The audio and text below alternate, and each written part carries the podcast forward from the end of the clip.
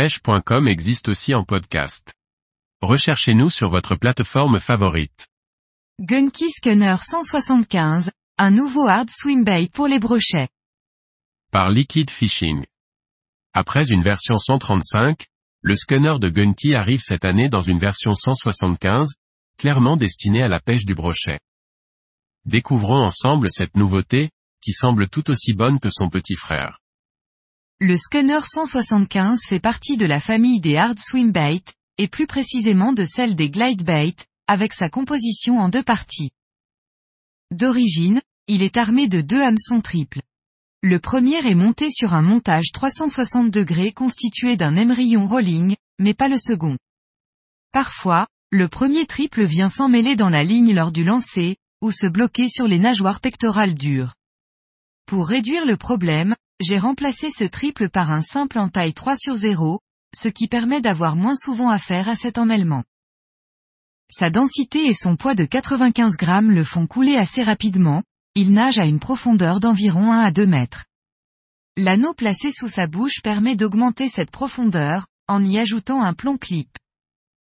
Enfin, il est terminé par une queue souple, assez épaisse, qui devrait résister un bon moment aux dents des brochets. Cette queue donne plus de naturel à la nage. Gunki propose ce leurre en 8 couleurs différentes. On peut noter la présence de classiques, avec une couleur naturelle et un Fire Tiger. En ce qui concerne les autres choix, ce sont des choses que l'on a moins l'habitude de voir et elles apportent de l'originalité. J'ai orienté mon choix sur l'or, car c'est une couleur que l'on ne croise pas souvent pour ce type leurre, alors qu'elle fonctionne très bien pour le brochet dans les eaux qui ont la teinte whisky, que l'on retrouve dans les pays nordiques, comme en Suède, en Irlande ou au Canada. La composition en deux parties donne au leurre de Gunki la nage en S, typique de cette famille de leurres.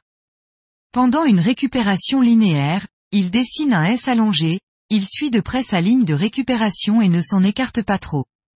Cette nage s'accompagne d'un rolling prononcé. Une récupération en stop and go permet d'accentuer ce S, et de faire partir le leurre davantage sur les côtés. Entre ces deux animations, la seconde est clairement ma favorite.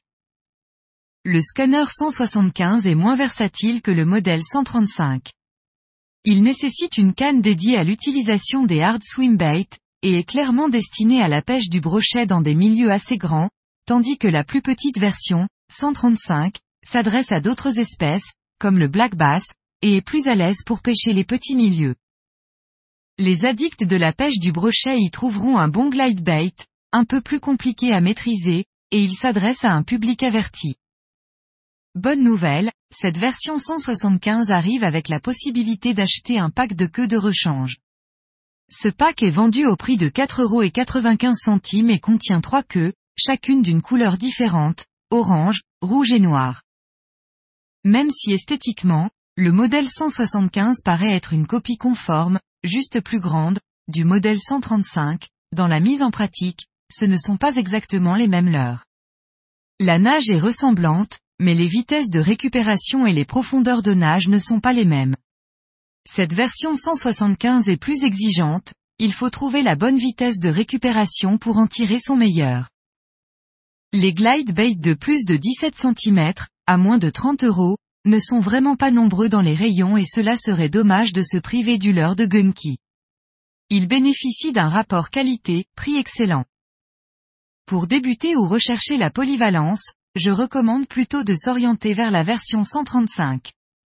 Pour les initiés, ce Scanner 175 est une belle découverte qui mérite d'être ajoutée dans sa boîte.